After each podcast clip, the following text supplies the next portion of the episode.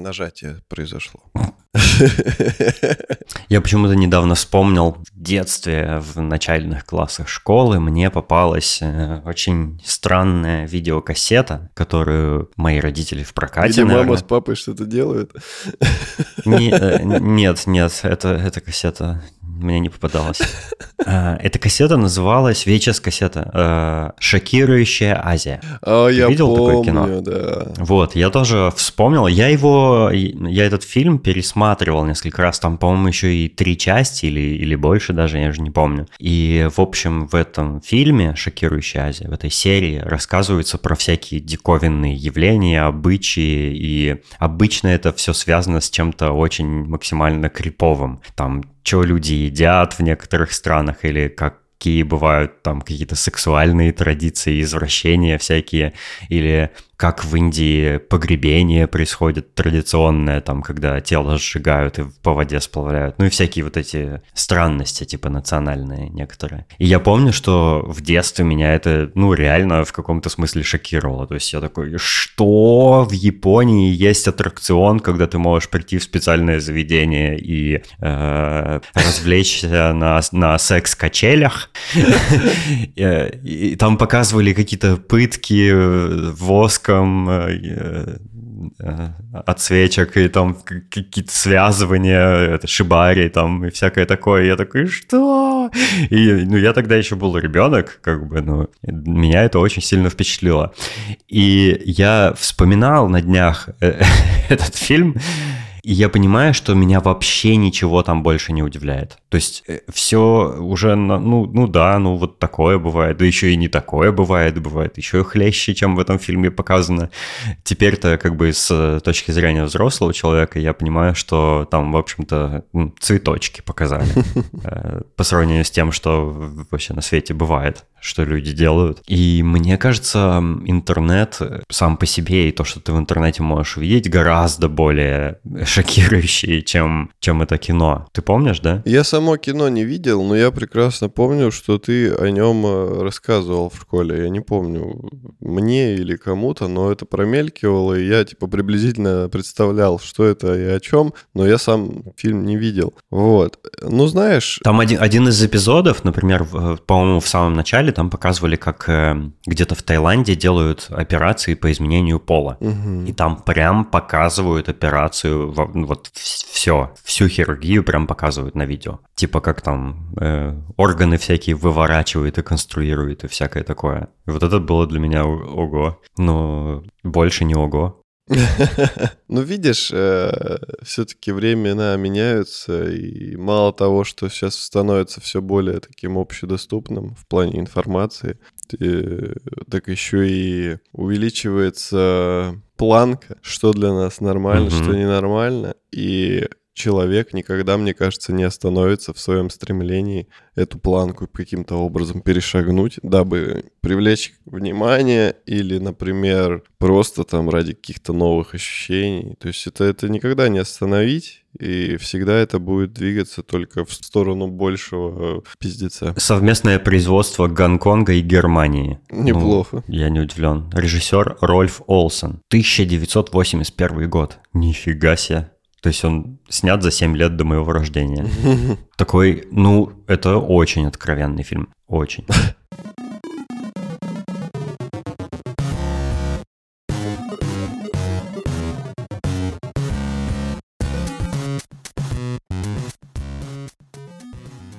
Расскажи, э, как, как э, у тебя здоровье? Мы помним из предыдущего эпизода, что у тебя была травма, и как, как ты проходишь э, лечение, реабилитацию и все это такое? Ой, ну, не буду размусоливать, наверное. Хотя сейчас по ходу дела, видимо, размусолю. Короче, на прошлой неделе в четверг мне сделали операцию, и это было прикольно, потому что там была довольно забавная история, которая со мной произошла.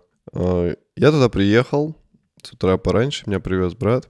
Мы посидели в приемной, я заполнил все необходимые документы, и меня как бы забрали уже в ту зону, которая закрыта для простых смертных, а, только там врачи и пациенты. Вот, я туда пришел, мне показали палату, в палате было три кровати, в палате было три кровати, один толчок. Вот, и я говорю, класс, какая моя кровать? Они говорят, выбирай любую. Я такой, ну, конечно, у окна. Там было две у окна, и я выбрал левую. Классная, кстати, палата, потому что здание очень высокое, и получается у меня вид в окно был, я видел почти все. Ну, типа Новосиб где-то внизу был. То есть я видел стадион, я видел оперный театр, там я видел Красный проспект, поэтому в окно было приятно смотреть. Вот, я разместил свои вещи, и тут же пришли два врача, один, получается, травматолог, но не мой, а какой-то еще один э, бородатый, хороший мужчина, и женщина, которая, э, господи, скажи мне, по наркозу. Анестезиолог. Во, Господи, все время забываю слово. Женщина-анестезиолог, точнее, даже не женщина, а девушка, потому что она молодая, и я даже думаю, что она была моложе меня. И она была такая веселая и очень нежная и добрая, и я такой класс, и я таких врачей люблю. Она разговаривала со мной как с ребенком, и это было прикольно, потому что я почти перестал волноваться, и как бы мне было комфортно с ней общаться. Она начала задавать мне всякие вопросы по здоровью, все такое. А потом она говорит, ну, я вам предлагаю сделать э, спинальную анестезию. Я говорю, это которая в спину? Она говорит, да. Я говорю, нет. Она говорит, а почему? Я говорю, я не хочу, чтобы меня внизу вырубало. Я говорю, я хочу, чтобы вот я уснул, проснулся, все уже сделано, и я лежу, чилю на кроватке. Она говорит, ну, типа, ваше право, я не имею права вас заставлять делать какую, какую, какую я хочу анестезию, поэтому хотите общую, типа, будет вам общее. А что они так настаивали на этой? А я не знаю, ну как мне объяснил мой врач, который мануальный терапевт, он сказал, что им так проще, потому что если они делают спинальную анестезию, то и реаниматолог, и врач-анестезиолог, они могут просто уйти. То есть им не надо присутствовать во время операции. А если общий наркоз, то А, они... то есть это из, из соображений лени. Да, да, да. А если общий наркоз, Понятно. то они должны все время стоять возле меня, контролировать подачу наркоза, контролировать мое давление, пульс, если что... Ну, типа потому что есть риск, что ты умрешь. Да, да, да, да. Ну вот. И ты выбрал такой вариант. Конечно. Ну вот, она говорит, ладно, общий наркоз, так общий наркоз. Говорит, раздевайся. Я разделся, мне дали такую сомнительного предназначения одежду, халатик, который абсолютно прозрачный и абсолютно непонятно, зачем он нужен. Проще голому ходить. Просто, знаешь, как он, он, он на ветру, как перышко летал. Настолько он тонкий. Я его надел, угу. трусы я оставил. Я говорю, а трусы снимать? Она говорит, да, нет, типа нафиг надо. Вот. Я... Ну, вообще можешь позы... чисто позырить. Вот, мы с ней пошли уже в операционную, я такой, о, операционная, прикольно. Ну, я просто никогда в операционную не заходил. Типа, меня в прошлый раз в нее завезли, и я особо даже ничего там не, раз, не разглядывал, потому что мне было очень плохо, а тут я зашел и смог по сторонам посмотреть. И... Блин, мне, мне я несколько раз был, два, по-моему, раза был в операционных э, по делу, и мне очень тревожно там всякий раз, потому что она, они выглядят очень пугающе, там вот это все оборудование. Слушай, у меня такого Страшно. не было, мне было наоборот интересно, я постарался максимально все разглядеть, пока я был вертикальном положении, пока я раздевался. А, вот. И сам прикол, что стол... Дальше идет вот комическая история. Стол был, а, как это сказать, в форме креста. Вот, я ложусь на этот стол. Она говорит, раскидывай руки. Я раскидываю руки. Она начинает меня привязывать к этому столу и говорит... А теперь можно снять с тебя с трусы. Нет, нет, нет.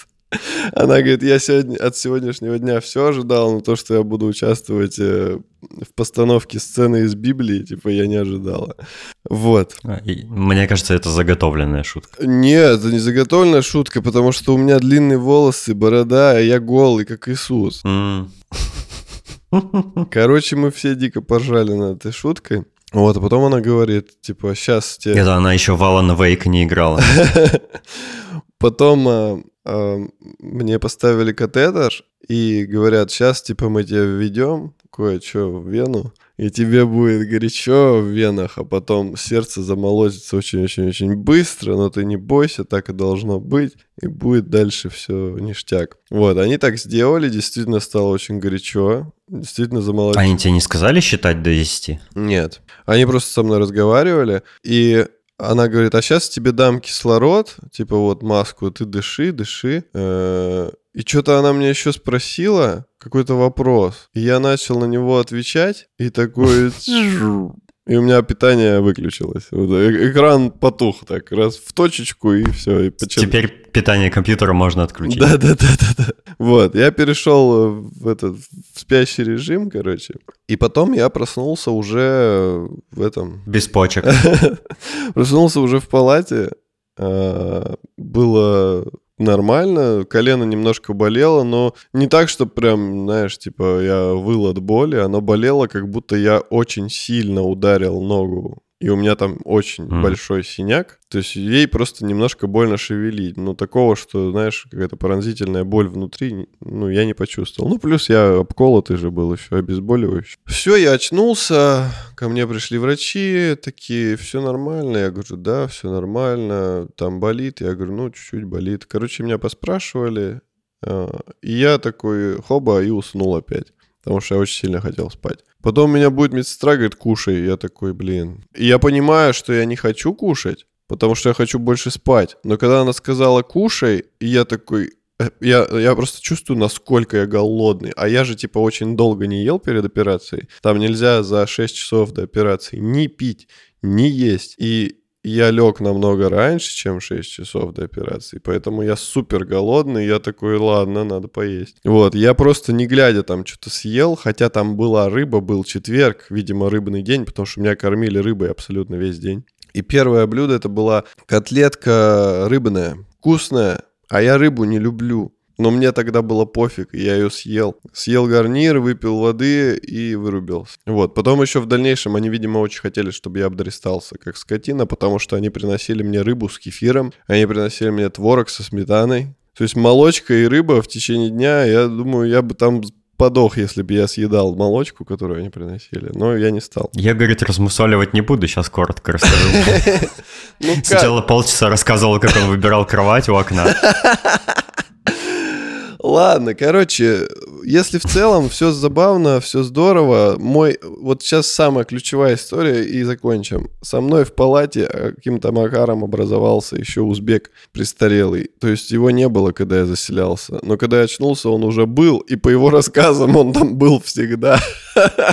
Потому что по телефону кому-то он звонил и говорил, да вот парня какого-то привезли, до этого его не было. Я такой, интересно. Но его вещей не было. Вообще присутствия человека, когда я заселялся, не было. Но оказалось, что этот дед там лежит уже чуть ли не полгода. И лежать ему еще полгода, mm. потому что у него какие-то очень серьезные проблемы. Он весь с трубками из живота торчащими, с пакетами. Они ходят, да. волочатся по полу туда стекает. Фу, ну это не очень приятно. Зачем такое рассказывать? Чтобы люди боялись и берегли свое здоровье. Короче, все нормально, я иду на поправку. Ну, расскажи, как, как у тебя нога вообще работает, как твое колено, пользуешься ли ты до сих пор тростью стильной своей? Выглядишь как джентльмен британский. Я тростью перестал пользоваться после, по-моему, после среды где-то. Мне сказали, чтобы я полностью наступал на ногу и старался как бы ходить уже вот как я хожу. Я стараюсь ходить, хожу. Мне, мне трудновато до сих пор сгибать ногу именно вот в полном... Естестве? Да, да, да. То есть я, например, не могу сесть на корточки. Или я не могу, допустим, так согнуть ногу, чтобы она была меньше, чем под 90 согнут. То есть вот. Блин, ну это, конечно, очень жаль, что на корточке за гаражами не можешь сесть. Ну и по лестнице спускаться пока что не очень удобно, потому что все равно как-то страшновато, что сейчас почувствую какое-то болевое ощущение, и поэтому стараешься ногу до такого состояния не нагружать, либо не сгибать. Ну, типа какие-то зажимы в голове еще существуют, но это нормально, мне сказали, надо просто потихоньку все делать, но делать, чтобы она разрабатывалась. Вот, ну а потом, когда реабилитация закончится... А, ну мне вчера еще сняли швы, и мне вчера сделали откачку жидкости из колена, потому что у меня первый раз вот за все перевязки у меня почему-то вчера была жидкость в колене. Это, это, mm. вот это не очень приятно было, потому что вставляют шприц, у которого иголочка потолще, чем обычная иголочка у шприца, потому что ей же надо не впрыскивать, а высасывать. Вот, и это было не очень. Вот. Ну, ничего, я потерпел. Вот. Короче, надо восстанавливаться. Швы сняли, время идет. Еще где-то недели две э, после операции, ой, по после сегодня, точнее, еще две недели, и будет как раз месяц после операции, и мне, получается, с меня снимаются все ограничения по физнагрузкам. То есть я могу начинать заниматься спортом, там, привычный образ жизни вести. И, ну и тогда уже как бы окончательно приводить себя в то состояние, которое было до травмы. Вот такая история. Так что берегите себя, ребята, не падайте, не травмируйтесь. У вас все это одно и на всю жизнь. Лучше все делать с умом. Если вы решили задуматься над какими-нибудь видами спорта, или там, не знаю, на сноуборде покататься, или на, на скейте, или еще на какой-нибудь фигне, то обязательно... На мотоцикле. То обязательно берите инструктора, который вас всему правильно научит, поставит вам технику, и тогда вы минимизируете возможность каких-либо травм в своей жизни. Получается, тебе надо было нанять секс-инструктора? Я и есть секс-инструктор. Мне футболка еще такая нужна, знаешь, как модно было в 90-е ходить. Секс-инструктор. Первое занятие бесплатно.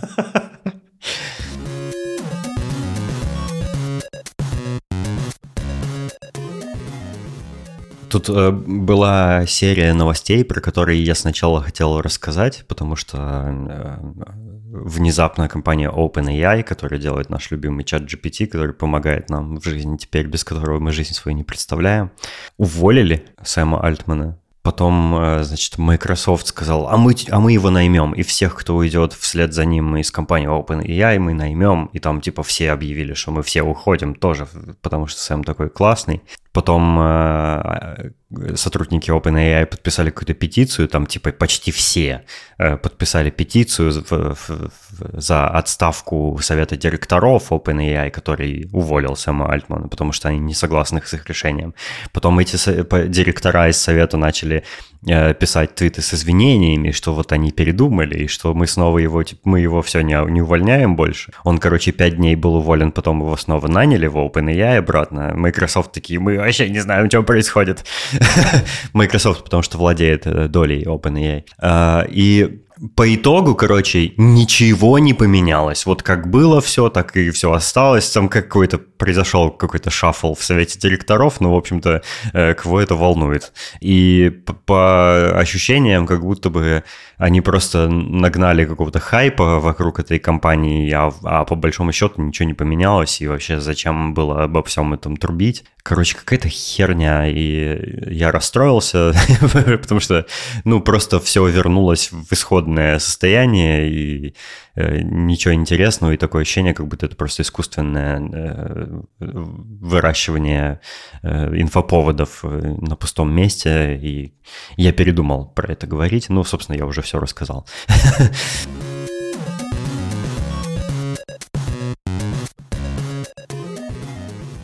Но я хотел бы про IT чуть побольше сегодня поговорить.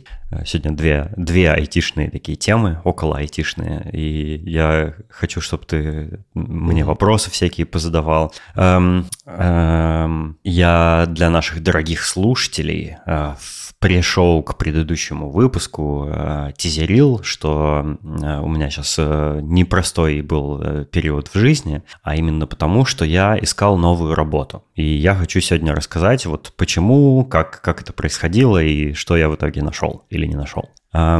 Э, наверное, для начала надо сказать, как я вообще нашел работу в Голландии и переехал. Э, я работал в одном стартапе, который делал э, около такой машин-лернинговый, короче, продукт. для э, корпоративных клиентов всяких. И я там очень хорошо зарабатывал, и полная удаленка была, я сидел в Новосибирске, мы с тобой записывали подкасты по выходным там и все такое, и все было классно. Но э, меня по-прежнему не оставала, не оставляла идея переехать э, в Европу, и я начал искать работу, и я нашел, э, нашел работу. Я, я, я очень много собеседований проходил, то есть э, было очень сложно найти работу дизайнера где-нибудь в Европе. Э, и мне постоянно приходили отказы, то есть я уже почти в отчаянии был. И вот одна из компаний, я прошел собеседование, сделал там для них тестовое задание, потом еще пять собеседований всяких прошел, потом ждал, пока какие-то там э, они выясняли документальные вещи. Ну и в итоге они мне сделали предложение о работе. Это компания The Banker, в которой я работаю сейчас, но уже недолго мне осталось там. Э, и я согласился на первый же офер, который мне прислали, потому что я просто хотел как можно скорее уехать. Я э, согласился на должность, которая была ниже моей предыдущей должности, я согласился на зарплату поменьше. Мне просто нужно было, мне важен был факт переезда. Я хотел просто переехать любой ценой, типа поэтому я согласился на первую попавшуюся работу. Вот. И, ну, я заранее знал, что, ну, окей, я поработаю в таких условиях, на такой должности, типа пониже, и ничего страшного. Мне, ну, надо переехать, освоиться, как бы все, ну, осесть на месте, а дальше я уже там сменю работу когда-нибудь. Ну, для меня это было как бы такой, такое приключение, к которому я заранее был готов. И вот э, это приключение закончилось, э, потому что компания, в которой я э, пока еще до сих пор работаю, The Bancorp, а это, я напомню, если кто не помнит, я уже рассказывал, по-моему, как-то, но для тех, кто не помнит, это The Bancorp это такая сеть люксовых магазинов бутиковой одежды. Они, они торгуют все, все, всяким Валентино, Шанель, Луи Vuitton. Как люксе в Всем вот этим. Да-да-да, или как ЦУМ в Москве. И, и у них э, сеть э, вот таких типа ЦУМообразных магазинов по всей Голландии, и, и еще в Бельгии, и в нескольких других странах еще они были раньше, типа там в Германии, во Франции, где-то еще, но уже позакрывались, потому что кризис. И а, остались сейчас магазины только в Голландии. Так вот, у них есть сайт, и у них есть приложение, через которое они все это тоже продают, и я туда устроился дизайнером приложений. Вот. А, и я до этого никогда в сфере e-commerce не работал, и в целом мне было любопытно как бы узнать а вообще, как, как такие вот э, такие предприятия устроены изнутри, как у них там, ну, интересно было как бы увидеть изнутри, как дистрибуция устроена, там склады, магазины как оперируют, как происходит онлайн-продажа, потому что я вообще, ну, по большому счету я не представлял, как, как, как доставка работает, там возвраты, Э, и вот это все. Э, ну, в целом, в целом прикольно как бы для опыта, для обще, общего образования знать, как интернет-магазины вообще работают. Ну и вот я поработал над одним из них. Но эта компания э, в начале года угодила в большой кризис. То есть многие e-commerce, такие подобные компании, они сейчас в кризисе, ну и в целом в, в очень большом количестве э, разных фирм происходят э, реорганизации, сокращения. Там э, многие корпорации вообще там какой-нибудь какая-нибудь Мета или там Google или там еще какие-нибудь компании, они даже не нанимают сотрудников, у них там фризы на найм. Ну, короче, везде кризис в мире. И The Bancorp это тоже как бы не, не обошло стороной. Вот, и они объявили, что планируется огромное сокращение э, штата компании. И они, они э, сделали какой-то план реорганизации, реструктуризации компании, эм, чтобы сократить ну, лишний став, типа лишних сотрудников, без которых, в принципе, они могут обойтись, но типа чтобы сэкономить ну, и выжить в кризис. Вот, и они какое-то время готовили вот этот план реорганизации. Они в, у нас в компании есть профсоюз, э, с которым по закону они обязаны были э, согласовывать все и прислушиваться к их совету. Но здесь вообще профсоюзы в Европе это такая прям сильная вещь, то есть э, они э, на законодательном уровне там имеют разные всякие права, то есть это не как в России или где-нибудь еще, это очень серьезная вещь. Э, профсоюза. И э, месяца три назад они в итоге представили финальный план, уже все согласовали и сказали, что все, мы приступаем теперь к э, сокращениям, э, к реструктуризации. И э, они сказали, что мы сократим примерно 120 человек только в основном офисе. Это не считая работников магазинов, там всяких и все такое. Видимо, вот. стало и... очень не это, как это сказать. Продажи костюмов от Gucci упали, и они решили, что бизнес хлопывается потихоньку. Ну да, да, то есть э, в ковид был бум продаж одежды через интернет-магазин, через приложение, и все такие, вау, типа, наконец-то трафик пошел например, на приложение, над которым я работал. Угу. Ну и в целом все было как бы нормально, а потом выяснилось, что а в основных магазинах, в, основной, в основной их как бы в основном канале их продаж все очень плохо. И, ну, компании там убытки всякие, все такое. Ну и вот. И э, они э, сказали, что вот по закону голландскому есть эм, Э, какой-то типа какой-то принцип reflection или что-то такое, то есть есть какое-то правило, по которому определяется, кого именно вот в таких ситуациях компании должны сокращать. Ну и в этих принципах есть такие, например, параметры, что э, тот, э, кого наняли последним, например, первым должен быть уволен. То есть те, у кого больше стаж, у них больше шансов остаться. Или, например, те, у кого, у кого постоянный контракт, а не временный рабочий контракт, э, у тех больше шансов остаться, чем, чем со временным контрактом. Ну и разные, много разных критериев. Там, то есть сотрудники сначала делятся на возрастные группы, потом на э, их, э, э типа, э, как это сказать, на уровень их должности и все такое, и там вот дальше оцениваются какие-то критерии типа стаж их работы, там всякие разные параметры, и э, если следовать вот этим принципам, э, которые прописаны в законе, они, э, следуя этим принципам, как раз определяют, кто именно должен быть уволен. Ну и так получилось, что я э, э, должен был быть уволен. То есть у меня, у меня самые невыгодные были условия для того, чтобы остаться нанятым. Не, ну ты же не был э, самым последним нанятым хотя бы. Ты говорил, что я, кто-то был... Я был. одним из самых последних, но у меня был временный контракт, и ну, по, по разным другим критериям, то есть я попадал вот именно четко под это сокращение. Вот, я очень э, тревожно начал ожидать э, письма от HR, что, типа, что они меня уволят, сократят меня, э, типа, я начал искать новую работу заранее, и я начал подавать заявки. У меня, причем, у меня же виза для высококвалифицированных специалистов, а, иммигрантов. Вот, и это условие этой визы, что у меня должен, чтобы мне оставаться, иметь резидентство в Голландии, мне нужен обязательно голландский работодатель. И моя работа должна быть по вот этой специальности, по которой мне виза выдана, то есть дизайнер. И э, у меня есть минимальный порог в зарплате, который я должен получать, э, чтобы соответствовать критериям этой визы. Вот. И я начал искать работу. Э, а, еще работодатель должен быть сертифицированный, состоять в перечне каких-то комп... в перечне э, этого э, службы по иммиграции, иммиграционной службы, э, в списке компаний, которые способны спонсировать визу для иммигрантов. Вот, то есть мы, э, вот вот эти критерии все мои потенциальные работодатели должны им соответствовать, если я хочу сменить работу. Я начал искать работу, а еще проблема в том, что Э, ну, сейчас, э, типа, конец года, и обычно бюджеты на найм сотрудников э, формируют типа не, в, не под конец года, а, в, например, в первом квартале следующего года. И работы очень мало для дизайнеров. Вот,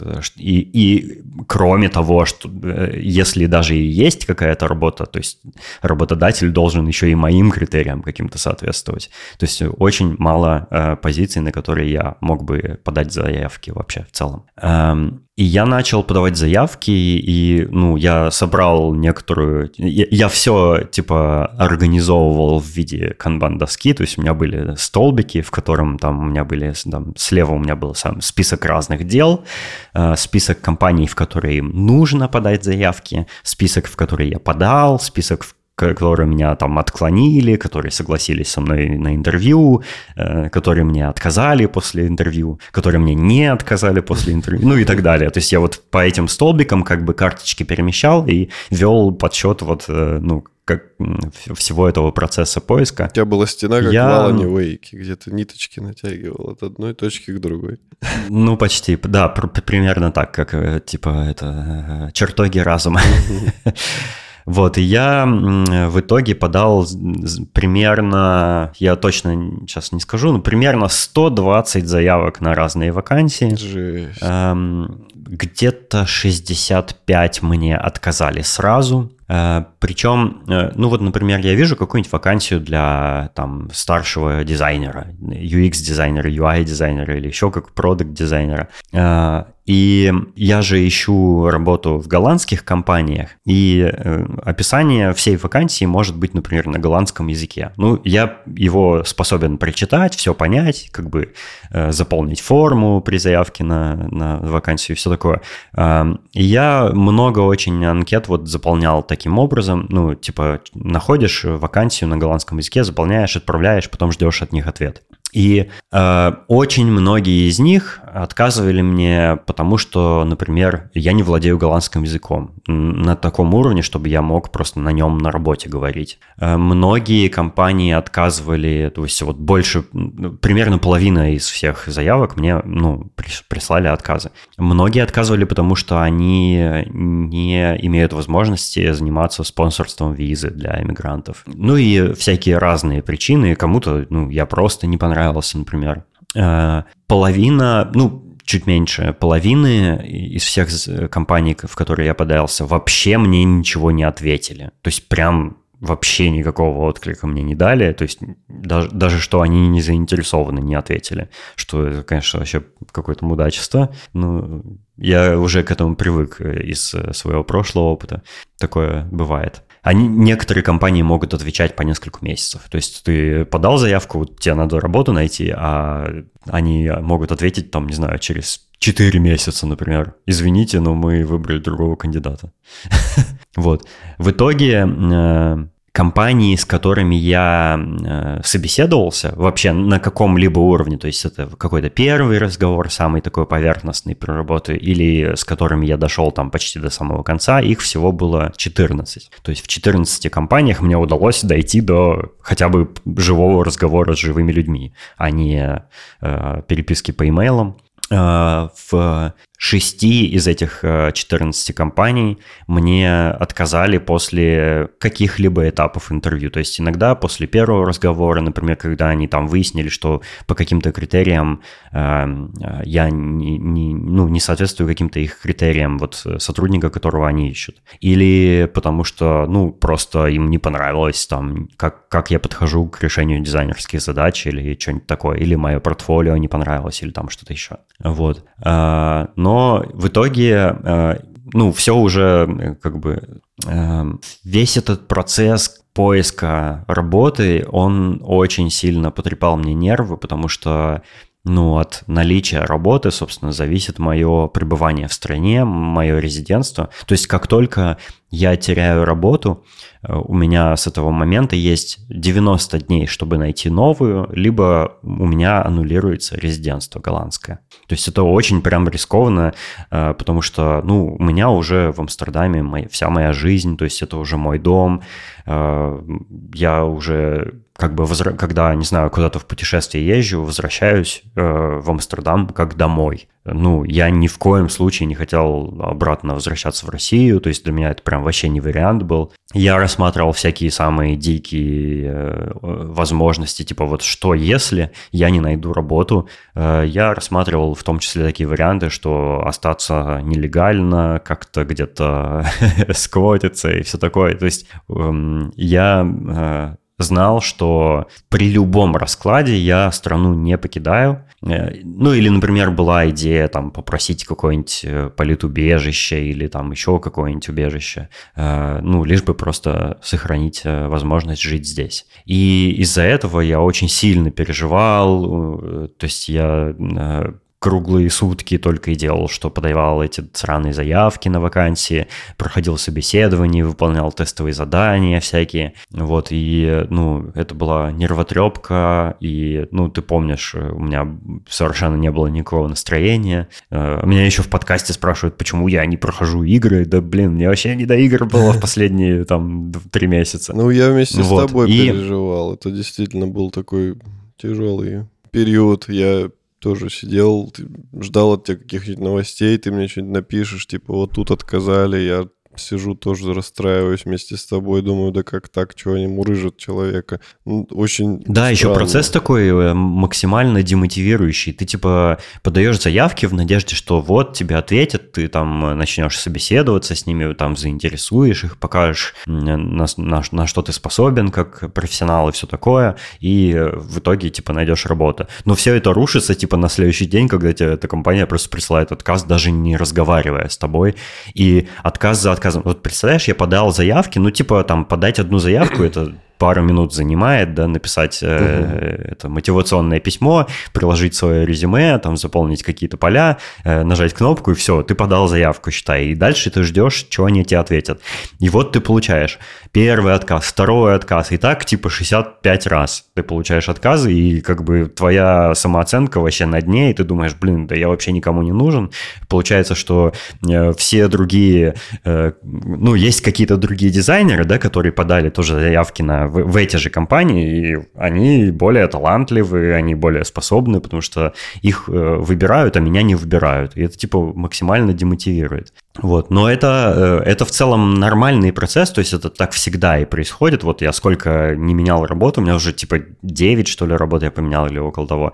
И у меня, ну, каждый раз так было, и я каждый раз как бы забываю, насколько это э, неприятный в целом процесс поиска работы. Вот, и снова вот с этим столкнулся. Но э, я типа все, все уже все уже наладилось, то есть уже можно выдохнуть и расслабиться, потому что я нашел работу, э, причем из компаний, э, с которыми вот я проходил собеседование, из всех этих компаний э, мне сделала предложение о работе та, в которой я бы хотел работать больше всего. То есть самый самый вкусненький, самый классный вариантик. Мне они сделали предложение, и я Э, считаю, что мне, ну, э, что я не такой уж и плохой дизайнер, а очень даже, очень даже ничего. Вот, э, компания, в которую я перейду скоро, она занимается вообще не e-commerce, вообще у них совершенно другой профиль. А, и The была вообще не айтишной компанией. Это e-commerce, то есть это, это, это магазин по большому счету. То есть, ну, физический и виртуальный магазин, но все-таки магазин. А, и там IT-культура в целом как бы не очень сильно развита. Там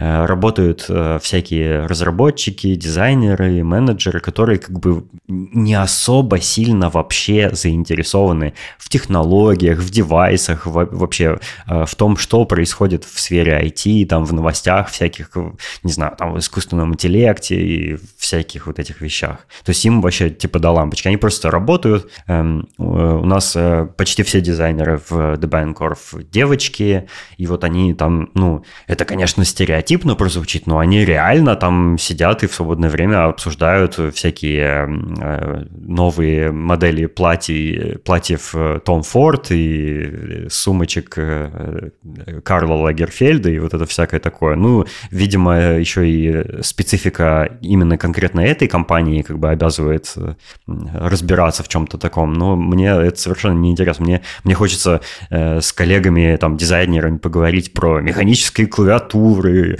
Э, AI, там, э, про MacBook обсудить что-нибудь, знаешь, ну, что-нибудь такое супер гиковское, вот mm-hmm. то, к чему я привык. Всегда на моих работах вот такое было. Мы, мы вот о, о таком с коллегами разговаривали, это как бы, когда у тебя одни и те же интересы, это, ну, не знаю, как-то приятнее работать с, с, с такими людьми, да, а здесь было не так, и, ну, немножко как бы одиноко ты себя ощущаешь, когда, в общем-то, твои интересы мало кто вообще разделяет. Вот. А в компании, в которой я скоро начну работать, новая, где я нашел работу, она вот как раз прям айтишная и, э, ну, то есть прям то, что надо. И... Э, у тебя есть какие-нибудь минусы? У меня э, минусы, минусы есть. Е, давай сначала я про плюсы скажу, а потом про минусы. Давай. У меня будет более высокая зарплата, э, что очень большой плюс. У меня будет более высокая должность, что тоже плюс. Э, у меня будет постоянный контракт, наконец-то. То есть, э, как эм, было с Дебайнгорф. Э, у меня был первый контракт, вот когда я прям переехал, у меня был контракт на год, эм, и спустя год работы я продлил этот контракт еще на один год. По закону голландскому временных контрактов подряд у тебя может быть всего три, а после этого, ну, если ты продолжаешь, типа, в одной компании работать, то есть вот они тебе три временных э, контракта могут сначала предложить, а после этого они обязаны предоставить тебе постоянный контракт. Но видишь, я до постоянного в Дебайнгорф не, не, не дожил. А новая компания мне сразу же, с, прям с самого начала предлагают уже постоянный контракт. И э, когда у тебя временный контракт, э, по его истечению компания может ну, решить, продолжать ли тебя нанимать или не продолжать, и это их полное право, и ты на это по большому счету никак не можешь повлиять. Когда у тебя постоянный контракт, э, компании, например, ну, в какой-то странной ситуации, тебе, тебя будет очень э, намного сложнее тебя уволить. Угу. То есть, если, э, если там ну и, и, и если у тебя постоянный контракт, например, если в компании происходит какая-то реорганизация, то у тебя меньше шансов быть э, сокращенным там. Э, ну и вообще э, это, это более как бы надежная работа, когда у тебя постоянный контракт. И как раз у меня вот такой будет, и ну, я очень рад этому факту. Еще из бонусов ну, мне просто очень понравилась сама работа. Я потом как-нибудь расскажу, когда уже изнутри узнаю, ну, познакомлюсь с их э, продуктом и все такое, поработаю там какое-то время, потом расскажу про саму компанию. Вот, но мне в целом уже нравится то, что они делают, как они подходят к дизайну этого продукта, то есть там прям все серьезно, мне, мне понравились коллеги. Я э, э, это, это была э, Короче, это была очень странная, странный процесс э, интервью в эту компанию, потому что, ну, как обычно интервью происходит. Э, сначала ты разговариваешь с э, рекрутером, который это человек, который просто находит людей подходящих на вакансию и дальше передает их на собеседование в компанию. То есть это чаще всего даже человек, который не работает в самой этой компании, а нанятый специалист, рекрутер. Вот, потом у тебя первый разговор с э, каким-нибудь тим лидом, например, команды, которая тебя нанимает, или с внутренним HR в компании, который с тобой обсуждает, что, собственно, это за должность, какие у тебя будут обязанности, Э, они тебя спрашивают, какие у тебя ожидания, э, какую бы ты хотел там размер зарплаты, э, ну и всякие такие организационные больше всего вопросы. Угу. Но еще ты можешь про компанию поспрашивать, про свою должность поспрашивать. И еще на этом интервью ты как бы обзорно рассказываешь про свой предыдущий опыт, Э, где ты поработал, над какими проектами, какие у тебя навыки есть, там, что ты умеешь, типа дизайн, там, research делать, э, прототипировать, там, всякое такое работал ли ты над B2B продуктом или B2C и вся, всякие вот эти вещи. Дальше эм, это либо э, портфолио review, то есть ты демонстрируешь несколько кейсов из своего портфолио. Вот не, несколько продуктов, которые ты до этого там задизайнил. Например, у меня там это э, Дубльгис, Яндекс, Едадил, Tecops, Hartex, который сейчас Human Signal, там и, и прочие всякие прочие работы мои. Вот. Э, Дальше, ну, то есть может быть такой этап, а может быть, например, тестовое задание. Это когда тебе дают какую-то задачу, теоретическую, чаще всего не, не связанную с реальными задачами в компании, и ты должен ее решить за там определенное время, прислать результаты им и ну, презентовать свое решение этой задачи. Типа такое классическое тестовое задание. А, либо это может быть whiteboard challenge. Это такой метод, когда ты созваниваешься на видеозвонке с, со своими будущими коллегами, они тебе дают задачу, и ты в режиме реального времени, прямо во время звонка при них Э, ну, решаешь ее. Ну и чаще всего это скорее как бы подготовка к решению задачи, а не настоящая.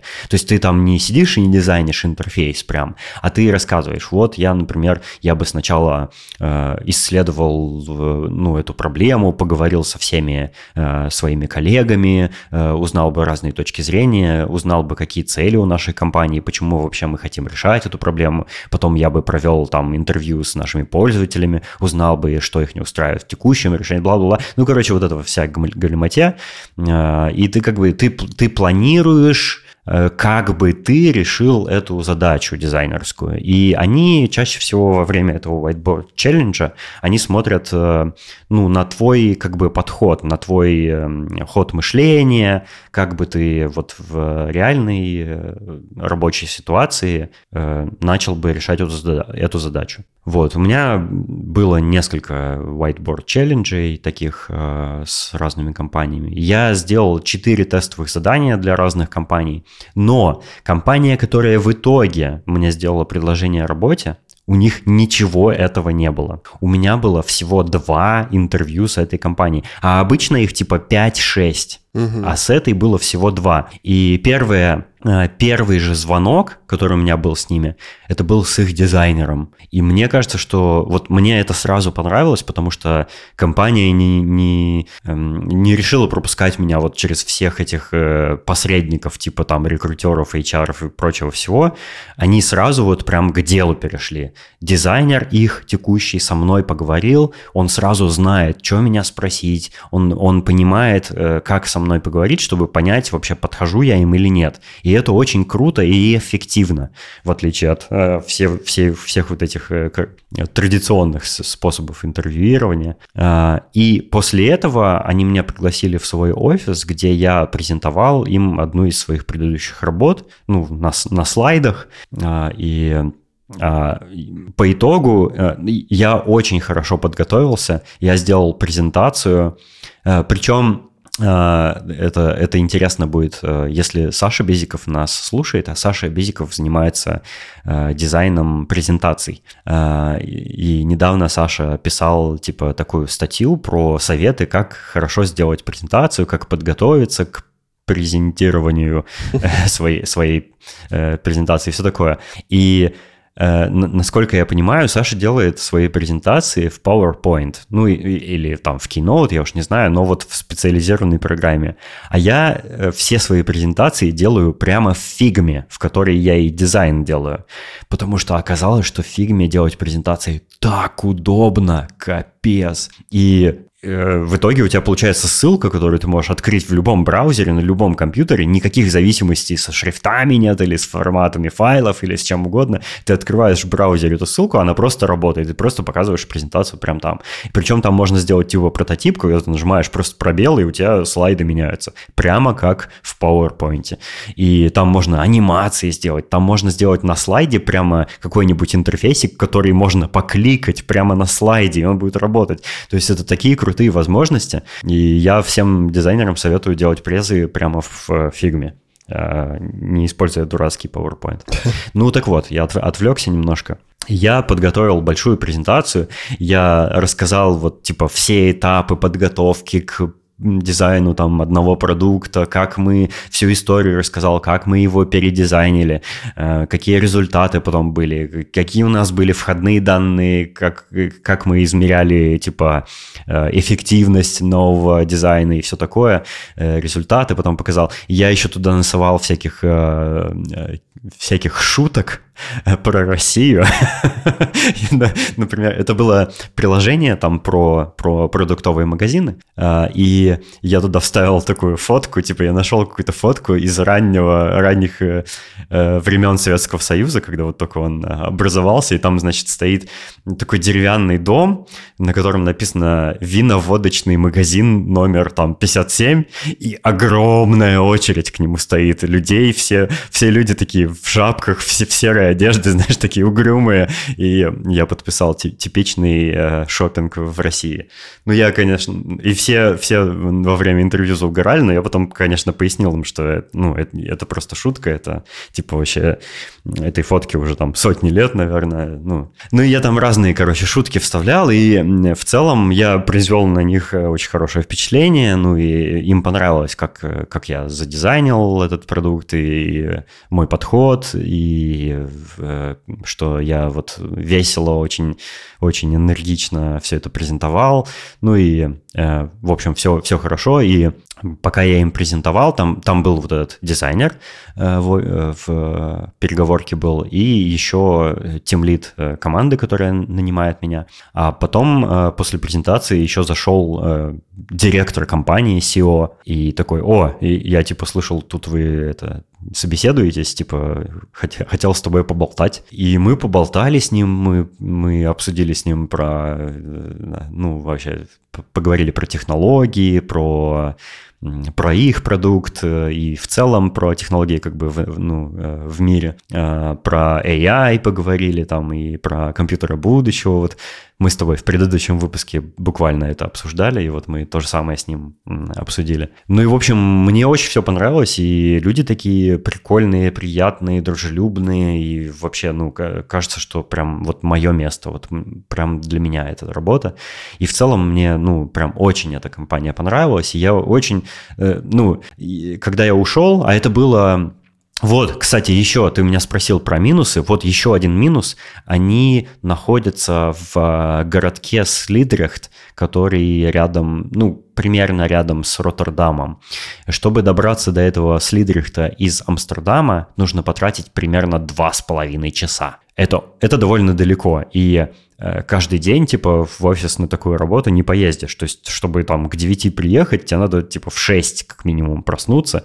Но это полная жесть. Вот, и они скоро переезжают в, э, из этого Слидрихта в сам Роттердам, и это чуть-чуть короче дорога будет, но все равно 2 часа это капец долго. Но, к счастью, у меня будет эм, удаленная работа, и мне там только изредка придется посещать офис, поэтому вообще кайф полный. То есть э, и минус, и плюс есть. То есть, получается, это в любом раскладе будет два часа, неважно, на чем ты едешь. То есть ни, ни на чем не быстрее, ни на машине, ни на электричке. Ну, са- самый быстрый способ это спринтер, электричка, и это два часа. Обалдеть. То есть такое большое расстояние все-таки. Ну, там, там типа, во-первых, надо сначала до электрички доехать на автобусе. Это тоже самый быстрый способ добраться до электрички.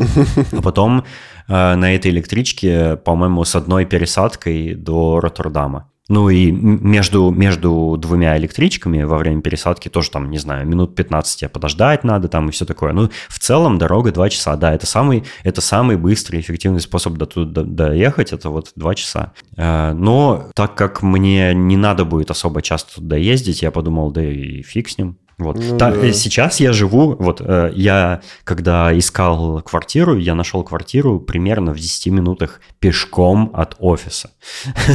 Но в итоге я не так уж и часто в офис ходил, то есть у нас тоже такая гибридная система, то есть мы э, сейчас вот в The Bangor входим типа раз в неделю, там максимум, иногда вообще ни разу в неделю не ходим. Э, ну, в этой компании будет типа еще реже, судя по всему.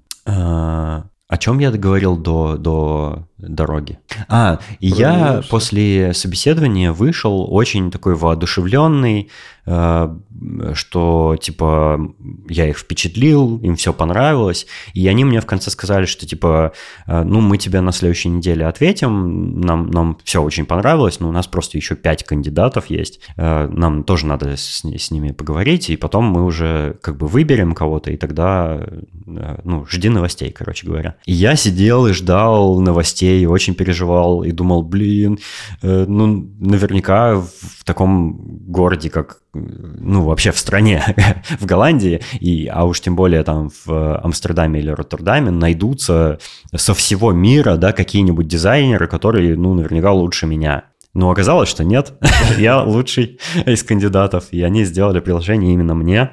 Вот, и э, вот, э, то есть э, я сейчас э, подписал договор, и мне еще только предстоит, ну, типа, мне вот на следующей неделе надо будет уволиться из своей старой компании, там, пройти через все эти обходные листы всякие, типа, сдать компьютер, рабочий монитор, который у меня там в кладовке валяется, которым я в итоге не пользуюсь. Скажи, что потерял рабочий компьютер, не знаешь, где он. И отправляй мне. Надо пройти вот эту процедуру трансфера спонсорства моей визы, короче, какие-то разные дурацкие процедуры, там эм, прикрепить мой банковский счет, э, за, за, перенос, короче, зарплатного аккаунта, я не знаю, как это даже сформулировать. То есть Э, разные, разные процедуры меня ожидают, но в целом э, у меня более лучшая, более интересная работа теперь, и типа я остаюсь в Голландии. Еще в более лучших условиях, чем до этого, то есть с более высокой зарплатой, с, с постоянным контрактом, в более интересной компании, и, короче, все теперь в порядке, можно спокойно выдохнуть, и вот, вот через что мне пришлось пройти недавно. Все хорошо, что хорошо кончается. Да, не говорим, да.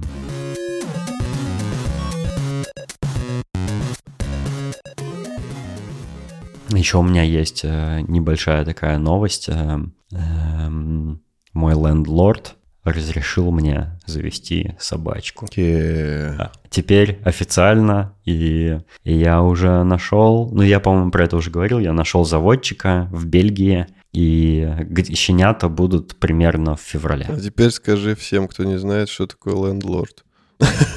Это... А я не знаю, это как, как называется вот тот, кто сдает квартиру? Арендодатель. А, арендодатель, да, это арендодатель.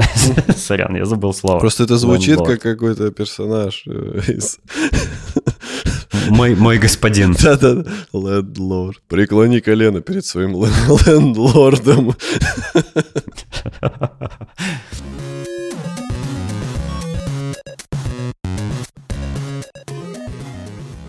У меня есть еще одна новость, а, очень-очень гиговская, но, кажется, многие наши слушатели вообще пришли в шоурум именно из-за этой темы, и, и вот, наконец-то, сто лет спустя э, мы возвращаемся к этой теме. Стряхнул э, Я пыль. решил себя...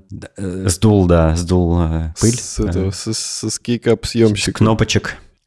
В общем, я решил себя порадовать в честь Э, обновлений в моей жизни, новые работы и все вот такого. И я себе купил новую механическую клавиатуру. Долго ты держался. Я недолго держался, я уже про нее рассказывал. Это та самая клавиатура, которую я однажды заказал, но которую не получил, потому что Почта России потеряла мою посылку. Что за максимальное мудачество? Я очень-очень недоволен Почтой России, грубо говоря, э, если прилично выражаться. Короче, я решил эм, нырнуть еще глубже в э, странные дебри механических клавиатур и выбрать не какую-то красивенькую э, удобненькую клавиатуру, а максимально самую неудобную, самую странную, самую вообще сомнительную. Я выбрал 40% ортолинейную клавиатуру. Это 48 кнопок, 4 а, ряда по 12 кнопок, эм, очень маленькая клавиатурка, она чуть-чуть больше, чем мой iPhone размером. То есть это прямо очень компактная клавиатура. Она низкопрофильная, она на низкопрофильных свечах э, Kale Choc, э, по-моему, так они называются. Клавиатура называется Board Source Technic. И эта клавиатура меня заинтересовала очень по многим причинам. Во-первых, э, ну, вообще, как всегда, когда я выбираю какие-то клавиатуры, мне прежде всего важно, чтобы у нее была максимально функциональная печатная плата, чтобы она, разумеется, была с ход-свопом, чтобы у нее была какая-нибудь прикольная красивенькая подсветка, чтобы ее можно было запрограммировать чтобы она работала так, как я хочу, а не как придумал производитель. Поэтому всякие варианты там типа Logitech и всякие вот эти массовые популярные э, обычные клавиатуры мне не подходят никогда вообще. То есть я даже их никогда не рассматриваю. Ни, э, у разных производителей вот периферийной техники типа Logitech, Corsair, Razer, там еще всяких, у них э, есть механические клавиатуры, но они мне все не подходят, потому что, э, например, чтобы в них что-то, какие-то настройки поменять, надо какую-то их проприетарную программу ставить, которая все время висит в фоне, меня это все, мне это все очень не нравится, и они чаще всего максимально уродливые, мне прям ужасно не нравится, как все прибилд клавиатуры выглядят, у них очень странные вот эти дизайнеры, которые делают дизайн этих, э, этой техники, это просто, я не знаю, у них нет вкуса вообще абсолютно никакого. Я хочу сам решать, как моя клавиатура должна выглядеть и работать, поэтому для меня это вот только кастомные варианты, это, это опция. А, эта а, клавиатура техник, она, во-первых, ну, с, с очевидного начнем, она красивая. Она очень минималистичная, у нее нет вообще ничего лишнего, у нее есть только вот эти 48 кнопок, USB-C порт, подсветка и, и все. Она очень в этом смысле такая топорно простая, но она очень функциональная. А, во-первых, ее печатная плата, она очень уникальная, отличается от многих других, от почти всех других, а, потому что Э, ну, э, она сначала идет э, как раскладка прионик, то есть у нее не 4 ряда, не 40%, а 5 рядов клавиш, но пятый ряд ты прям последний ряд печатной платы можешь руками отломить, и у тебя получится 40%. Она продолжит работать, и это так и задумано. Типа у нее такая есть перфорация в последнем ряду, и ты ее подламываешь, и отламываешь этот ряд и выбрасываешь его. Вот, что, собственно, я и сделал. Во-вторых, а, эта клавиатура поддерживает QMK, вот эту знаменитую систему прошивок для клавиатур. А, это как бы внутренняя такая прошивка, на основе которой а, можно э, задать клавиатуре правила, по которым должна работать, запрограммировать, грубо говоря, ее. И она ее поддерживает, но у нее стоит очень современный, очень кастомный чип от Raspberry Pi. На нем прямо есть вот этот логотип э, малинки, то есть прям настоящий Raspberry Pi чип. И это отличает эту клавиатуру по тому, как она программируется. Э, когда ты нажимаешь специальный хоткей на этой клавиатуре для того, чтобы перевести ее в режим э, прошивки, то есть она перестает работать как клавиатура, но при этом, э, вот, например, сравнить с моей клавиатурой Drop, да, как, и, ну и с твоей тоже. Как они работают? Чтобы тебе ее прошить, тебе нужно э, нажать кнопку Reset сзади на клавиатуре, э, она переходит в этот режим, и дальше ты командой терминала вводишь какую-то команду, указываешь файл прошивки, нажимаешь Enter, и она там перепрошивается. Вот, э, это так происходит. Прошивка этой клавиатуры немножко по-другому э, устроена. Ты нажимаешь этот хоткей, и эта клавиатура превращается в флешку виртуальную. Она подключается как внешний диск в твоем компьютере, и ты файл прошивки просто драгондропаешь на эту флешку, и она автоматически прошивается, перезагружается и, и начинает работать уже по-новому. И это прям очень удобно, это прикольно. И когда ты на эту флешку заходишь, открываешь этот подключенный диск, там прям внутри есть инструкция, как это все работает, а я этого вообще не знал. И я сначала сидел, мучился и не мог понять, как, блин, ее прошить, почему QMK ее не прошивает через терминал, почему он ее даже не определяет, что происходит. И я не мог понять, а еще э, эта клавиатура Board Source Technic, вот эта печатная плата, конкретно ее, она настолько новая, что к ней нет вообще никакой документации, абсолютно.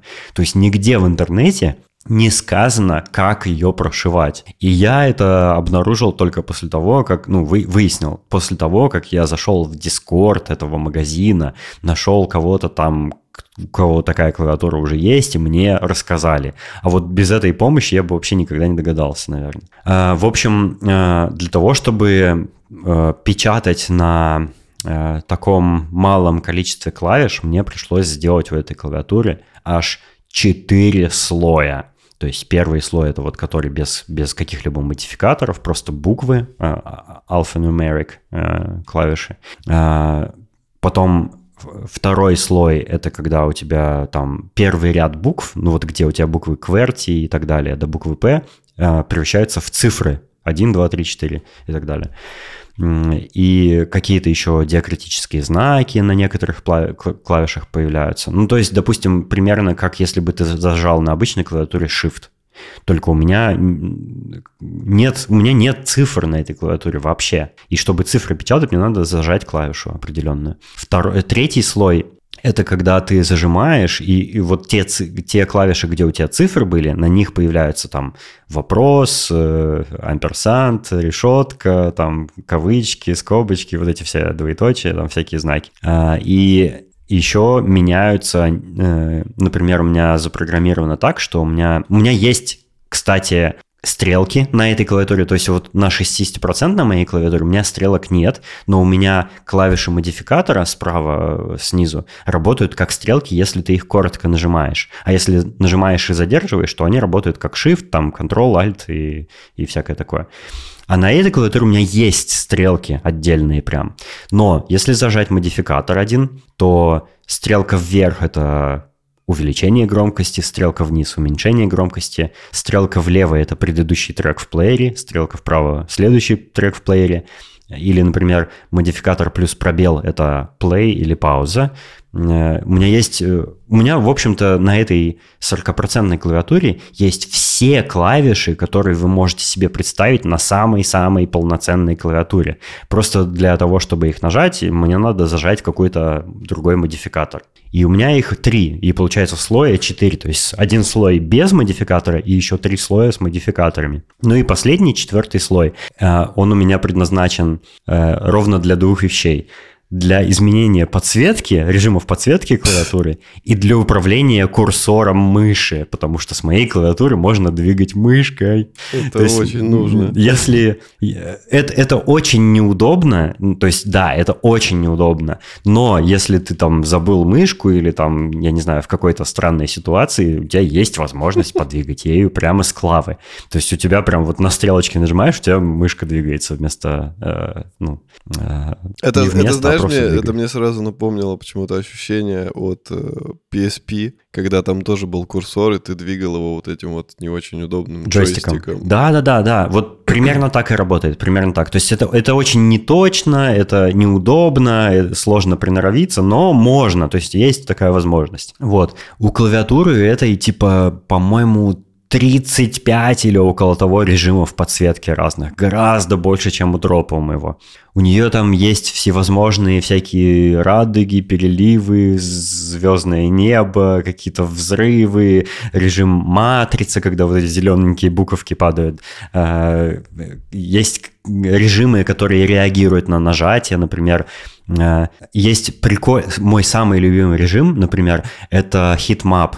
Это когда ты нажимаешь на кнопку, она подсвечивается. Но чем сильнее ты на нее нажимаешь, тем более красно она подсвечивается. То есть, по... если один раз нажал, она такая бледно-синяя. Два раза нажал, она фиолетовая. Там. Если прям сильно много раз нажать одну и ту же кнопку, она прям до красного как бы раскаляется, потом в желтый уходит и так далее. Вот через весь спектр проходит. И когда ты печатаешь, у тебя вот те зоны, где ты больше всего нажимаешь на клавиатуру, они начинают как heatmap краснеть. И это очень прикольно, это мне очень прям нравится. Ну и есть разные всякие там змейка какая-то есть, есть э, режим, когда ты нажимаешь на клавишу, и от этой клавиши радуга целая рас, расходится по всей клавиатуре. Ну и вся, всякие вот эти приколюхи есть стандартные. Э, но у этой клавиатуры есть интересная возможность конфигурировать эти подсветки прямо с самой клавиатуры. Любой из этих перечисленных режимов, в нем можно поменять насыщенность цвета, прямо до любой степени, какой ты хочешь. Можно полностью сделать, увести в белый цвет, можно увести в в 100% цвет. А, можно поменять э, ну, степень свечения, разумеется, то есть яркость подсветки. И можно поменять оттенок. И э, вот этот параметр оттенок, то есть, допустим, а, допустим, у тебя режим какой-нибудь, эм, что у тебя вся клавиатура красная, но когда ты нажимаешь на клавишу, она фиолетовый, э, фиолетовым цветом светится. Угу. И ты вот можешь постепенно менять э, оттенок, что, что у тебя основной цвет свечения будет, например, там зеленым, желтым или вообще любым, каким ты выберешь, а э, свечение нажатой клавиши будет э, противоположным цветом. И, и ты через весь вот, э, через все цветовое колесо можешь плавно пройти и выбрать вот точно тот оттенок, который тебе хочется. И это работает в любом режиме подсветки. То есть ты полностью меняешь, то есть это полностью параметризированная подсветка. Ты ее настраиваешь, как ты хочешь.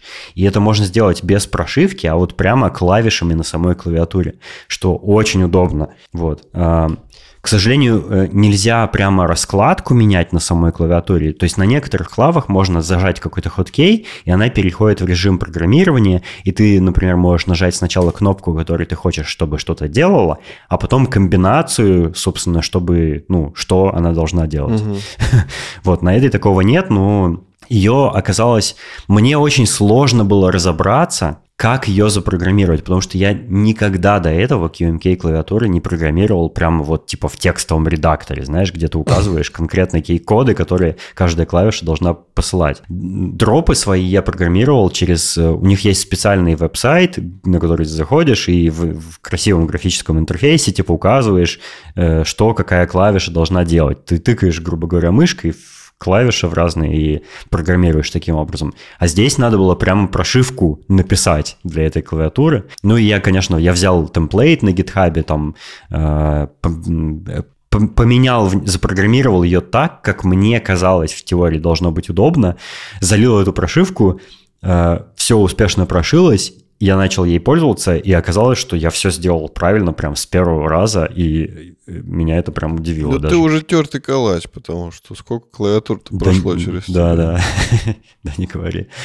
Вот, и эм, еще есть одна особенность у этой клавиатуры, э, очень интересная. У нее есть динамик, и когда я ее впервые подключил, этот динамик пибикнул. И я такой, что? У нее есть динамик, и он причем пибикнул таким очень таким 8-битным звуком, знаешь, как и встроенные динамики в старых компах uh-huh, бывают. Uh-huh. Вот так он пибик, она пибикнула, и оказывается, что этот динамик можно использовать таким образом, что каждый раз, когда ты нажимаешь на кнопку, она издает звук. Я пока не разобрался, как это сделать, то есть я еще пока не настолько изучил QMK, но это там как-то можно сделать. Вот, мне еще предстоит э, э, это сделать. Я просто хочу чисто, ну, из интереса попробовать. Эм, и э, вот что... Э, а, и про, хочу рассказать еще про остальные ее комплектующие.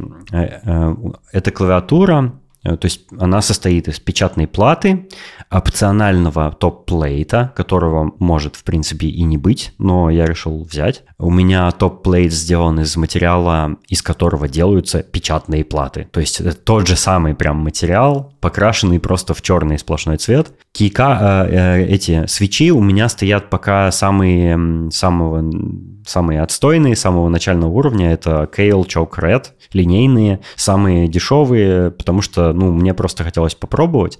И я их купил года три назад еще, когда я впервые заказывал эту клавиатуру, и когда Почта России ее потеряла, свечи мне пришли отдельно. Вот, и я их просто с собой увез в Амстердам, вот, и наконец-то использовал. Но я подумываю какие-нибудь другие взять, потому что, ну, эти свечи не лучшие по ощущениям, и у них есть большой минус. У них э, э, в каждом свече есть несколько составных частей, какие-то там контактные плейты, какие-то пружинки, палочки, штучки, дрючки и всякое такое.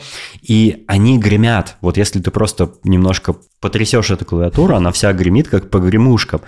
Э, вот в моей 60% клавиатуре вообще свечи не издают никаких звуков, и как то ее не тряси, она вообще бесшумная. А это вся гремит, и это создает такое ощущение, что она какая-то, ну, что у нее внутри какие-то части как будто болтаются. Хотя это не так, это просто свечи. Эм, она для этой клавиатуры есть э, свой э, отдельный корпус Bordsys техник, и он бывает в нескольких разных исполнениях. Он бывает алюминиевый в разных цветах, там какой-то черный, серебристый, белый и какие-то прочие другие. Э, цветные есть. И бывает э, полупрозрачный поликарбонатный, то есть пластмасса. И я взял такой. Потому что мне хотелось, чтобы вот, как и моя предыдущая клавиатура, чтобы она вся со всех сторон подсвечивалась красиво. А, вот, и, а, ну, к сожалению, так как это пластик, она у нее, она, она очень легкая, и у нее немножко такое ощущение, ну, не такое, как от моей 60% клавиатуры, потому что моя э, дроп э, Карина, она очень тяжелая, у нее корпус из акрила сделан, то есть он тоже полупрозрачный, но не поликарбонатный, а акриловый. А акрил очень жесткий, он не гнется вообще никак, не флексится, и э, она такая прям с, такой солидный блок клавиатуры. Она вся очень э, как это сказать? Ну, такая надежная, прям такая вещь, короче говоря. Монолитная очень, да. А эта клавиатура новая, 40%, она больше создает ощущение какого-то какой-то пластиковой игрушки, типа такая она немножко хрупкая, она немного погремушкой, да, да, да, она немножко гнется, она немножко вся такая как бы такая самоделкина, можно сказать, а, но зато она красиво подсвечивается. И ну если мне захочется, я в будущем просто смогу другой там какой-нибудь э, крашеный, покрашенный алюминиевый корпус или анодированный к ней заказать и переместить ее в новый корпус. Вот, ну и в любом случае я еще планирую свечи другие купить получше. Вот, а, ну и там как- как-то ее помодить. Э, никакого, к сожалению, никакой возможности помодить ее звук нет. И звучит она, конечно, не так круто, как мои предыдущие две клавиатуры. Она звучит очень по-пластиковому, очень шумит и все такое, но э, это как бы не очень большой минус, потому что я прежде всего ее, ее брал как, ну вот, поиграться, поэкспериментировать с ортолинейной раскладкой и все такое. И мне звук как бы не так важен. И все-таки ее компактность и ее вот, э, не знаю, она такая миленькая, такая маленькая, красивенькая и вообще тоненькая. А, это, это перекрывает ее недостатки. Ну, теоретически ты же можешь э, потом, если тебе понравится ортолинейная раскладка, ты можешь купить нормальную механическую клавиатуру, типа с, не с низкопрофильными свечами, такую какую-нибудь более монолитную, просто с раскладкой вот такой. Теоретически да, но зачем? Чтобы ну, убрать минусы вот эти все. Видишь, э, смотри, дело в том, что я постепенно снижал количество клавиш в своих клавиатурах. Сначала у меня была какая-то клавиатура типа вот Ten Keyless, или как она называется, ну, клавиатура без цифрового блока справа. Потом я перешел на 65% Drop Alt, вот которая у тебя сейчас. И дальше я решил перейти прям на 60%, еще уменьшить. И 60%, мне кажется, это самое вот для, для обычных пользователей, типа тебя или меня, это вот самое минимальное количество клавиш так, чтобы было все еще достаточно удобно. Дальше, если ты уменьшаешь количество клавиш, будет менее удобно в любом случае. Но к этому можно привыкнуть. И я, я, мне вообще никаких трудов не составило привыкнуть к 60%, потому что у меня есть вообще ну, все возможности, э, которые только можно придумать. И для большинства из, э, из того, что мне нужно на 60%, мне не нужны даже модификаторы. Я полностью пользуюсь своей клавиатурой без модификатора FN. На этой же клавиатуре 40%, на ней без модификаторов уже не выжить. То есть там настолько мало кнопок, что ну, просто даже чтобы текст набирать полноценно, тебе уже нужны модификаторы. Например, чтобы знаки препинания ставить какие-то. Ну, у меня, грубо говоря, у меня нет восклицательного знака даже на ней, просто как отдельные клавиши. И даже если ты с шифтом нажмешь что-то, не будет восклицательного знака. Мне надо нажать специальный модификатор для верхнего регистра цифровых клавиш. вот так. И я думаю, что если я смогу приспособиться к набору на вот этой клавиатуре 40%, мне уже не нужна будет более большая ортолинейная клавиатура, так как я уже на этой смогу печатать. Вот. Самое а, переход на ортолинейную раскладку, кстати, оказался не таким страшным, как я думал. Я думал, что, ну, так как клавиши расположены строго одна под другой, прям вот э, строгой такой решеточкой, без смещения, как на обычных клавиатурах. То есть э, на обычных клавиатурах клавиши, грубо говоря, как бы шашечками э, расположены относительно друг друга, а у этой прямо ровная сетка. поэтому она называется ортолинейная. И я думал, что так как клавиши расположены немножко ну, в других местах, мне совершенно неудобно будет набирать, и я вообще не смогу это делать. Но оказалось, что это легче, чем я себе представлял. Да, я все еще набираю очень медленно на ней, я все еще делаю там чуть ли не в каждом слове или в каждом втором слове опечатки, но это оказалось легче. Я думаю, что если я на ней попечатаю там ну, пару месяцев, я привыкну и уже буду свободно ей пользоваться. Вот, и я сейчас при любой возможности стараюсь именно на ней все набирать. Хотя, если там мне надо там срочно что-то написать очень быстро на компе, то я просто подключаю старую клаву. Ну. Но я, я на ней уже играю в игры, то есть мне она мне, я ее обычно к ПК подключаю и на ней прям гамаю, потому что мне, в общем-то, там 4 или 5 клавиш всего надо. Ну, 6. Игровая клавиатура. А, да, и она, она настолько мало места на столе занимает, что это просто, это, это очень странно. У меня на столе стоит 42-дюймовый 4К телек, и эта клавиатура рядом с ним просто как, как какая-то флешка выглядит по размеру. Очень прикольно. Ну, очень подходит к моему суперкомпактному ПК. Вот. И я очень ей доволен. У нее есть эм, ну, еще один, э, но очень большой минус, она очень дорогая для, для, для себя. То есть для вот этой функциональности и для материалов, с которыми она сделана, она очень дорого стоит. Э, учитывая доставку, я за нее заплатил примерно 280 долларов. Это очень много для клавиатуры такой. Э, даже моя более качественная из более качественных материалов э, дроп Карина, она чуть ли не в два раза дешевле стоит. Но подсветка, RGB подсветка у этой клавиатуры, она раза в два ярче. То есть она прямо вообще настолько ярко светится, что как будто бы даже ее хочется убавить немножко. Это то, ради чего вообще мы живем вот на этой планете Земля. Угу, угу. Но я, я, знаешь, э, я так ее настроил, что я могу вот, э, вот этот оттенок подсветки поменять, типа, ну, в любую секунду вообще очень быстро. И я когда в какую-нибудь игру играю, там, в Alan Wake в каком-нибудь, если там где-то тело происходит Э, в, в Нью-Йорке, а там желтое такое освещение, фонари, дождь идет. Я включаю такую оранжевую, такую янтарную подсветку. Или, например, если сага в Алане Вейке ходит, бродит по какому-то лесу, я включаю зеленую подсветку, знаешь, под, под э, э, такую ambient э, подсветку себе делаю. На, в, нужно не просто под, зеленую, а чтобы, когда нажимаешь, под нажатиями она становилась такой кроваво-красной. Тогда будет Ну да, это, это можно сделать, да, это, это прям легко сделать. И ну, мне нравится, типа, вот поиграться так, с подсветкой, по, ну, это добавляет немножко, как будто, знаешь, атмосферности в, в игровой процесс. Вот, но я ей очень доволен, я э, скину в чат в наш э, после записи фотографии этой клавиатурки и вот похвастаюсь. У нее очень прикольные keycap ы с подсветкой, э, просвечивающие, точнее, э, но у них, конечно, есть минус. Эм, они сделаны из ABS пластика прозрачного и покрашены черным сверху. Вот, не double-shot PBT какой-нибудь там хваленый, а вот такие самые прям обычные. И они, ну, они будут э, блестеть со временем, они, возможно, сотрутся со временем, все такое. Они вот всем этим дефектам подвержены.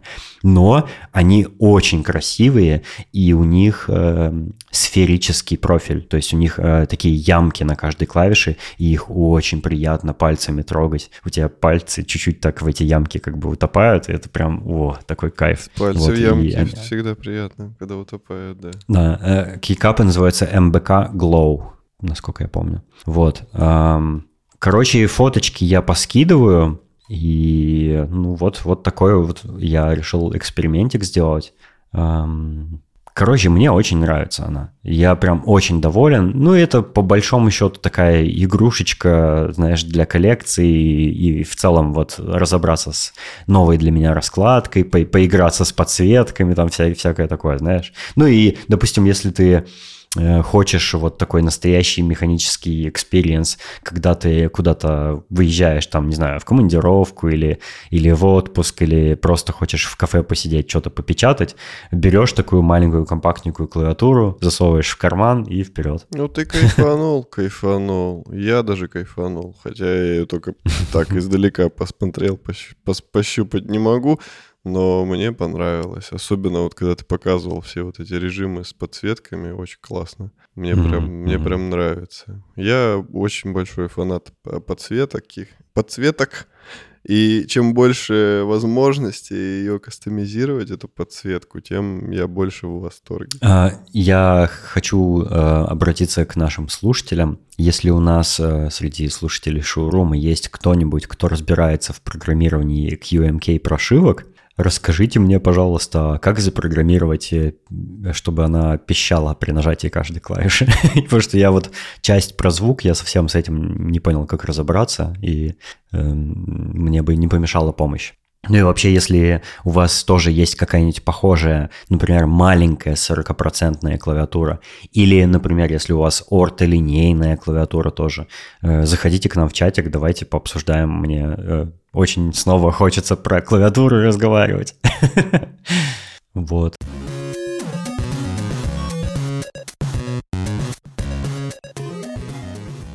А я бы хотел еще напомнить, что у нас есть Boosty и Patreon, и, между прочим, там Денис уже выложил фотографии своей клавиатуры, и наши дорогие слушатели уже успели насладиться. Да, вперед вас! Какая она красивая, сладенькая, с такими э, медовыми подсветочками. Вот, поэтому присоединяйтесь э, к дорогим слушателям, поддерживайте нас, э, мотивируйте нас на выпуск дальнейших выпусков, на выпуск дальнейших выпусков. Вот. И я бы хотел перечислить э, золотых ребят, которые уже это делают. Наши медовые сладкие ребятки. Это Аида Садыкова, Александр Скурихин, Саша Младинов, Дмитрий Гордеев, Виктор Панькев, Денис Экскиллер, Артур Пайкин, Рустам Ахмеров, Салават Абдулин, Даниил Альшевский, Сережа Рассказов и Саша Зинин. Спасибо вам большое, ребят. Мы очень ценим, что вы с нами и поддерживаете нас. И остальные тоже присоединяйтесь. А еще у нас есть чат э, шоурум собака в Телеграме, поэтому туда тоже заходим. Собак шоурум подкаст. Да, да, да. Я всегда никогда не забуду, не запомню. Короче, заходите туда тоже, пишите комментарии. Денис туда обещал скинуть тоже клавиатуру, вы все увидите, но он скинет ее не сейчас, а он скинет ее, когда вы послушаете. Угу. Нет, я, я скину до того, как они послушают. Ты должен скинуть одновременно. Ну, я же не знаю, когда они послушают. Ну, я вот имею в виду не заранее, не, не до выпуска выпуска. Не, я скину до выпуска выпуска. Да так... чтобы, чтобы у людей была мотивация послушать про эту клавиатуру. Она, или наоборот, такие, блин, опять они за старые со своими клавиатурами проматываем. Ну, к счастью, есть такая возможность промотать. Если вам не нравится эта тема, вы можете взять и промотать. Ну да, ну вообще, вообще у нас все любят клавиатуры. Я помню, как, как тысячи тысяч приходили к нам в чат и говорили, я пришел вам после того, как послушал выпуск по клавиатуре. Теперь я тоже хочу клавиатуру, а давайте говорить по клавиатуре. Клавиатура одно время у нас просто это была тема number one в чате. Там просто да, да, да. Э, сочилась из каждой щели. А ты, а ты себе, кстати, не хочешь какую-нибудь клавиатурку новенькую? Нет. Я настолько доволен и дропом, и кулермастером, что даже не представляю, что еще можно хотеть от клавы. Ты мне когда показывал вот на созвоне недавно свою новую клавиатуру, я в руках держал дроп, и я такой, господи, какой он идеальный. Он тяжеленный, он металлический, им можно разбить голову. При этом всем он абсолютно не, ну представь, сейчас э, каких только клавиатур не бывает. Представь вот ту же самую клавиатуру, но сделанную, сделанную например, из мрамора, с какими-нибудь вставками из серебра, там, с плейтом каким-нибудь серебряным, с кейкапами сделанными там э, Слушай, вручную вот, э, вот, японскими. Кстати, вот если бы она реально сделана была из какого-нибудь камня, и сами кейкапы были такие тоже тяжелые, какие-нибудь каменные, чтобы она прям издавала вот этот звук, типа дыщ-дыщ, вот тогда бы я задумал а есть есть такие клавиатуры. Есть клавиатуры, сделанные из камня, и есть керамические кейкапы. О, ну вот, вот это, да, вот это было бы прикольно. Это уже просто какое-то искусство. Ну, я пока к такому не готов искусству. Я сейчас хочу сконцентрироваться на... Но это еще это искусство очень больших денег стоит. Вот, вот, вот я тоже подумал, что в приоритетах, если я буду на что-то тратиться, это будет что-нибудь пока что не клавиатурное. Но потом, когда у меня будут лишние деньги, то может быть. Может быть. В общем, да, если вы про вот всякое такое хотите поговорить, вступайте в наш чат, мы будем вам очень рады. Эм, мы с вами э, услышимся через какое-то время в новом выпуске. Угу. Поэтому всего вам доброго. Пока.